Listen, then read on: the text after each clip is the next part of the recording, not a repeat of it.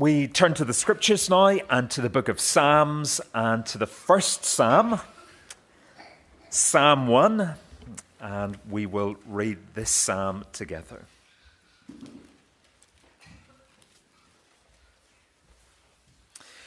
We started with a call to worship from Jeremiah, and the idea that Jeremiah talks about, you'll hear that echoed in just a few verses as we read through the first psalm.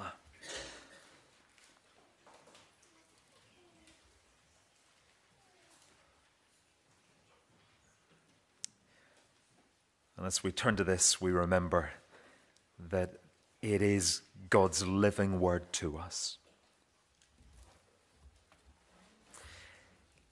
Blessed is the man who walks not in the counsel of the wicked, nor stands in the way of sinners, nor sits in the seat of scoffers. But his delight is in the law of the Lord, and on his law he meditates day and night. He is like a tree planted by streams of water that yields its fruit in its season, and its leaf does not wither. In all that he does, he prospers. The wicked are not so, but are like chaff that the wind drives away. Therefore, the wicked will not stand in the judgment, nor sinners in the congregation of the righteous. For the Lord knows the way of the righteous, but the way of the wicked will perish. Amen. We thank God for this reading from His Word. Let's pray together. Our Father, as we turn to the Scriptures now, Grant us grace that we would meditate on them.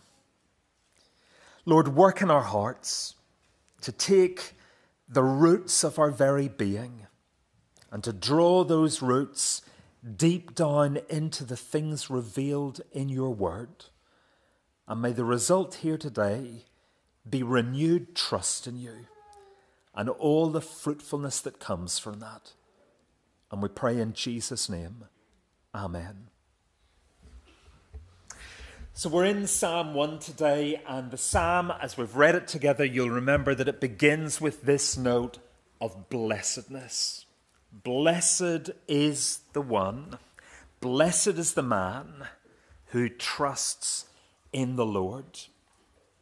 It's a psalm, therefore, all about happiness, happiness in the truest, deepest meaning of the word, not some form of superficial happiness, but happiness which is something more like a deep river that can give us life and sustain us even through the hardest days. And I'm sure you'll all agree that in today's world, blessedness, true happiness, seems to be so hard to come by. You'd think, with all the enlightenment that there's been, with all the scientific progress, the latest technology, modern medicine, you'd think that surely by now we would have discovered the key to true and lasting happiness.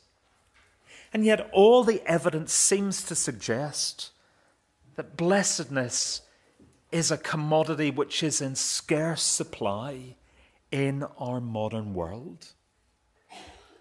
So, how do we find this true blessedness, this real happiness?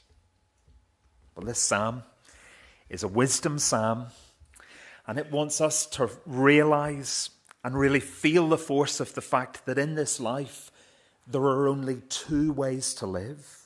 Only two ways. And one of those paths is the path to blessedness. We're going to find this path, this road, this highway described to us in different ways. This way of the righteous, the path of the righteousness, righteous, that is the way to true genuine happiness. So, what is it?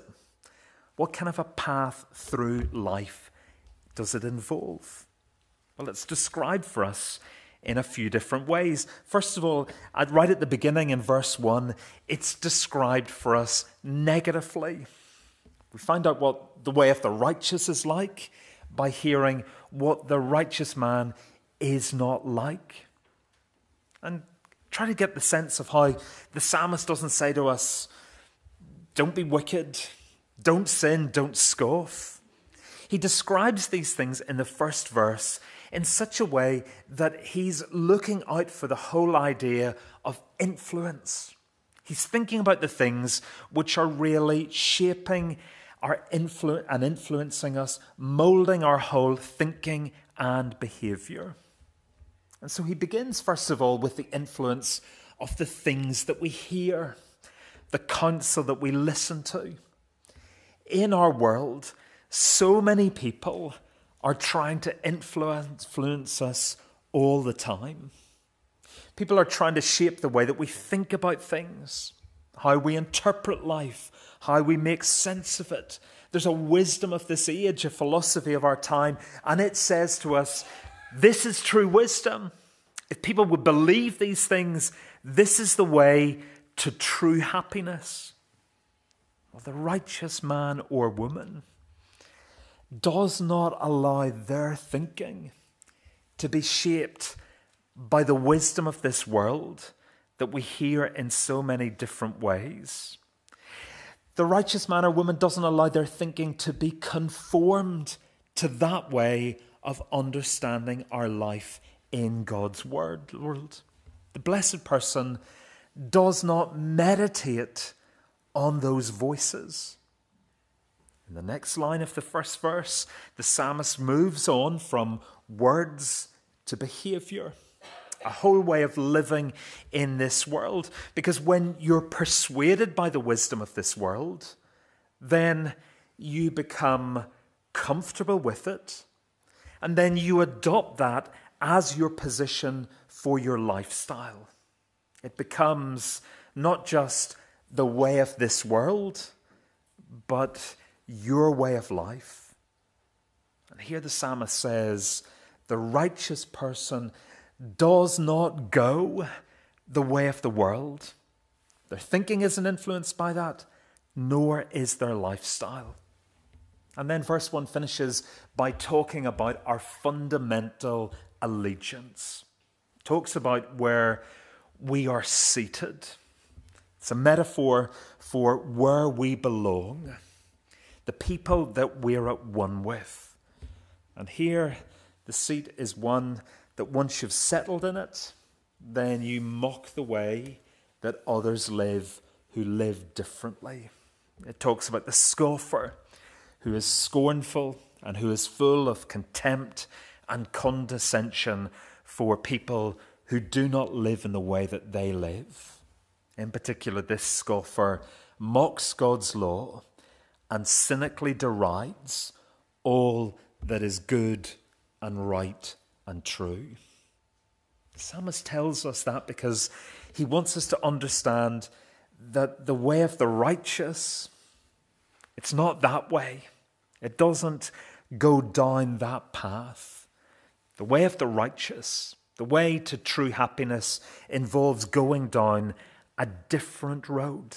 It involves different influences, a different lifestyle, a different place where we find our true home and identity. Let's look at verse 2, because there we now get the way of the righteous described for us positively. It's not like this. It's not about those influences, that lifestyle, that seat. Instead, positively, it's like what's described in verse 2. Now, if you were responsible for penning that second verse, you might end up writing something that sounds a little bit like this. But blessed rather is the one who walks in the counsel of the righteous, who stands in the way of the just, and who sits alongside those who praise God. That would be a good mirror image reading of the psalm. If it was not those negative things, well, if it was positively going to be the flip side of those things, well, you'd expect it to be something like that. But that's not what verse 2 says. Because in the second verse, the way of the righteous is distilled down into just one key distinctive. There is one hallmark that makes it stand out. It's simply this the godly person is someone who finds their true and their deepest delight in listening to God's word. Positively, the person who finds blessedness is the one who delights in the law of God. And when it says law there, I think more than rules. When it talks about God's law here, it's talking about God's fatherly instruction, what our Father in heaven teaches us. For us, it's virtually equivalent to talking about the Word of God. It's shorthand for everything that God says to His people. The one who goes the way of the righteous, the thing that marks them out is that they delight in God's Word to them. So, what's the person like who walks this way? What characterizes them? Well, they are focused in on what the scriptures say. It's a whole lot more than just knowing what the Bible says. There are all sorts of brilliant scholars in our world who know the Bible so well at a number of different levels, but this verse is not describing all of them. There are people probably in the pew here today who know the Bible very, very well. But this verse is not automatically describing all of them. Because look at verse 2. And look especially at what it says at the opening of it, where it speaks of a delight in something. This is no detached indifference. There can be that kind of knowledge of God's word, can't there? People know it, they know about it, but they know it in a sense where they're detached from it. You'd never say that there's delight in it, you'd never say that there is passion and commitment. In verse 2, there is no detached indifference. This is not talking simply about knowing facts.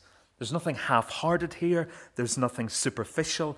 This is a person who delights in God's word so that it tastes really sweet to them so that it's precious. That is the thing that influences them, it's what shapes them.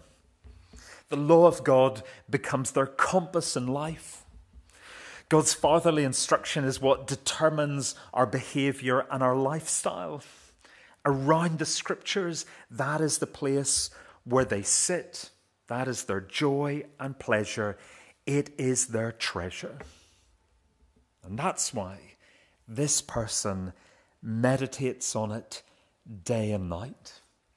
Someone who pores over it, someone who thinks about it, who really ruminates on it, someone who wants to really take it in. I think it's really fascinating. The word that's used here for meditate is linked to the word that's used to describe the practice of muttering or mumbling. What it's trying to get at is that sense of almost whispering the things that the Bible says into yourself. The Bible becoming the voice that you're listening to inside your head, the thing which you're turning over in your life onto your breath, going through it, trying to unpack it, getting it into your mind, and most importantly, getting it deep down into your heart. Blessed is the person who whispers the word of God to themselves day and night so that it goes deep down inside. That stands to reason that you can't meditate on things that you don't know. You need to feed on the Word of God in order for this to happen. Your mind won't gravitate to this by simply going into some default setting. As we thought together with the children, it takes time. The Word of God needs to brew inside of us, it needs to infuse into every corner of our lives. You know what I was trying to say to the children? You need that tea bag time to do its thing. The full flavour needs to get out of it. If it's simply in and out, the way in which sometimes we engage with the Word of God, it's never going to get deep down inside. It needs time so that it really begins to trickle and percolate down into our hearts. It needs time so that the scriptures really begin, begin to shape us and touch the way that we live. So we're on this path to blessedness. It's not that way, but it is the way of delighting in God's law, whispering it to ourselves day and night. Listen to the way that it's also painted for us in verse 3 this time far more artistically. It's a metaphorical description of the path to life. It's this image of the tree, a cultivated tree which has been deliberately planted by streams of water. It's there, it's constantly irrigated, and it means that it gives fruit all the time. It's telling us through that word picture that the secret to happiness is all about where your roots are. What's really influencing you? What's anchoring you in this life? The Bible says if you want happiness, it's never going to come by chasing happiness itself. That's the problem for so many people in our world today. They want happiness, they're running after it, they'll go anywhere to try to get it. But the problem is that they're seeking happiness itself. And that will always be like chasing the wind. Blessedness does not come by pursuing blessedness.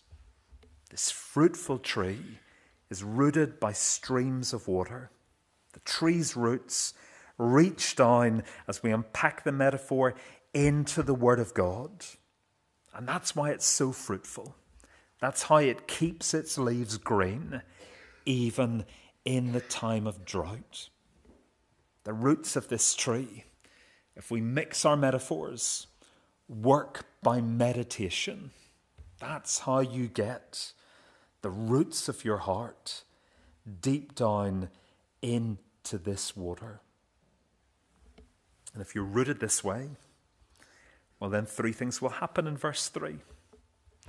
There'll be fruit in each, each season even in times which are difficult. In times of suffering, there'll be the fruit of patience. In seasons of adversity, there'll be courage. And in that trial, which is prosperity, there will be the fruit of generosity. There'll be fruit. There'll be vibrant leaves that won't wither even during the drought. And there'll be prosperity. There'll be the prosperity that comes from trusting in God. Go on now to verse 4. Because the psalm measures true value in this life according to the future day of judgment. And that's important because the prosperity that we've described in the verse beforehand is not necessarily what the world thinks of as prospering. True prosperity, verse 4 tells us, is measured not by what happens in this moment, but ultimately what happens on the day of judgment. Because that day in the future will make very clear to all of us that often the way that we see things now is not the way that things actually are. We're told in verse 4 that the wicked are not so. The wicked may often prosper in this life, but they don't truly prosper. They're not like that tree rooted by water. Instead, they are just like the chaff that's swept away by the wind. The chaff, what a striking picture. Imagine the threshing floor on the hillside. It's a threshing floor well exposed to the prevailing wind. The harvest is brought in, it's threshed, probably by oxen plodding over it. After that comes the winnowing. The grain would be tossed into the air by large winnowing forks. those precious grains would drop back down onto the threshing floor. And the light husks of the chaff, well, they would be caught by the wind and they would simply be blown away. Just think of that description. The wicked are like chaff. There are a few things that we could think of that are so clearly rootless as chaff. Chaff drifting on the wind in the wake of the combine harvester.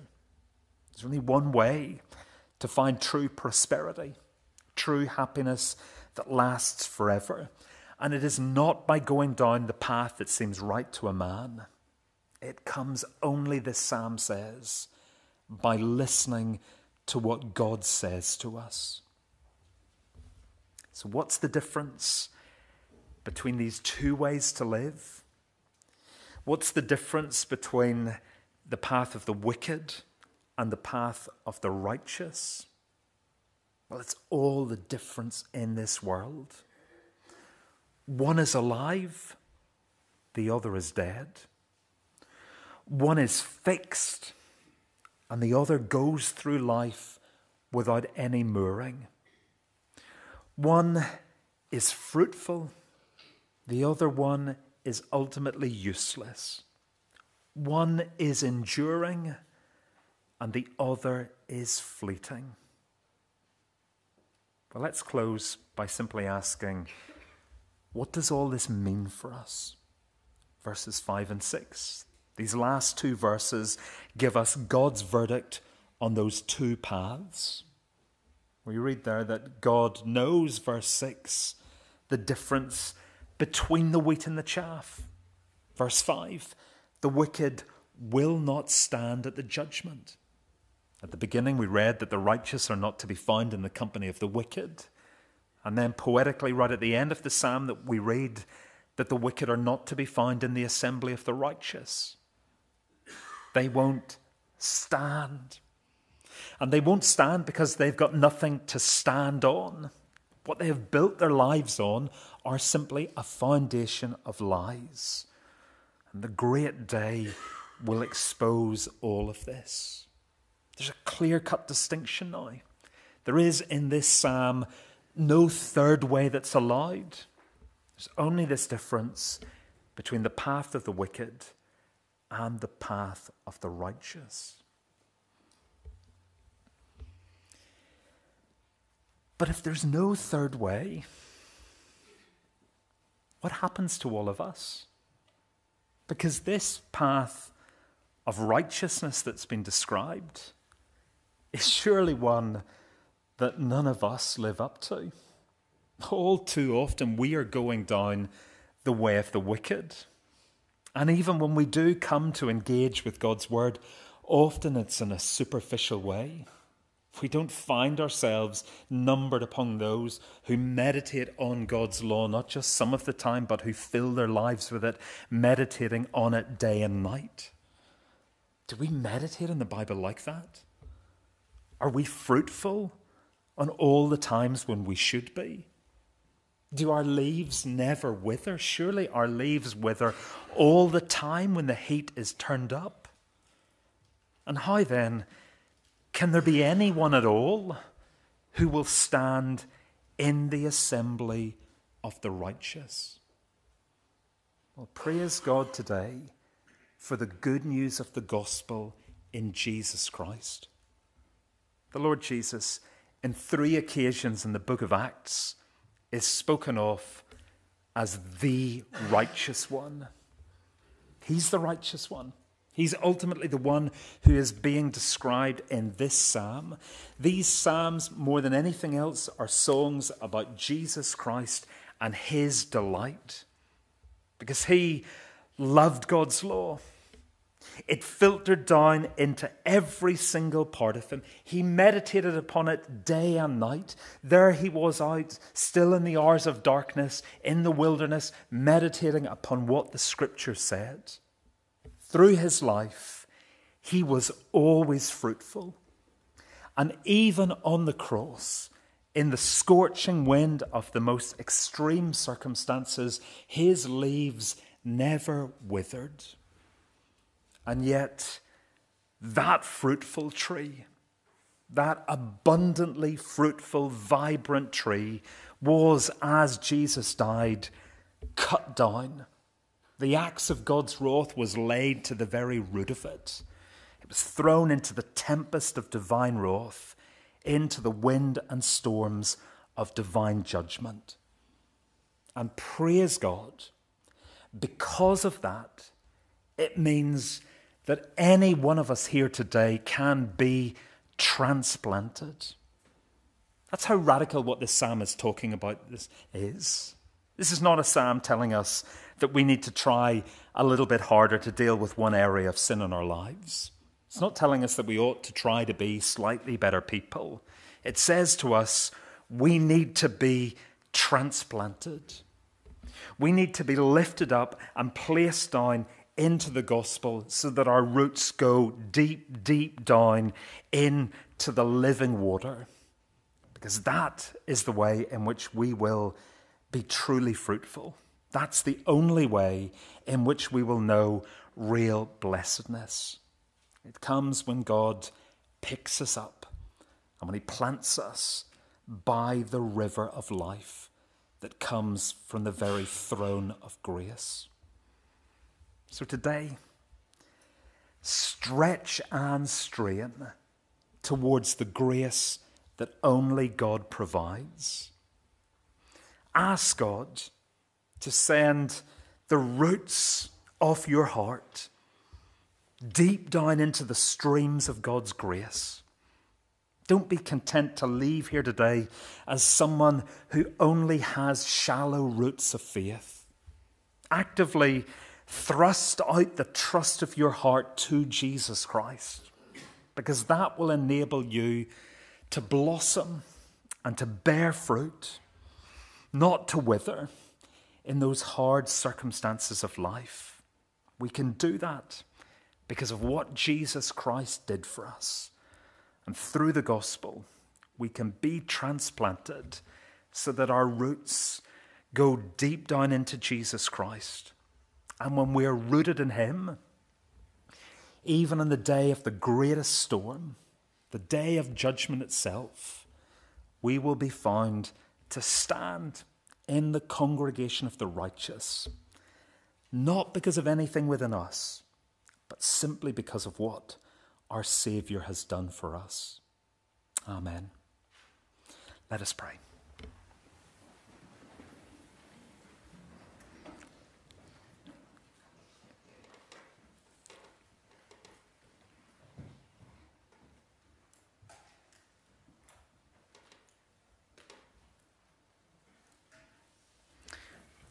Almighty God, our gracious Father, There is only one righteous one, and he is your Son, Jesus Christ. But we thank and praise you that through faith, we can be united to him. United to him and therefore receive all the benefits which he has accomplished for us in his death and resurrection. Father, please May we abide in him. May we trust him. And may that be the path to true blessedness.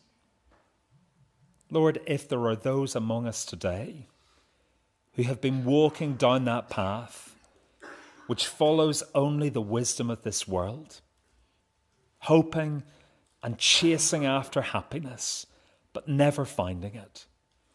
Please, Lord God, may today be the day in which they are transplanted and find themselves planted into the streams of living water that come from Jesus Christ Himself.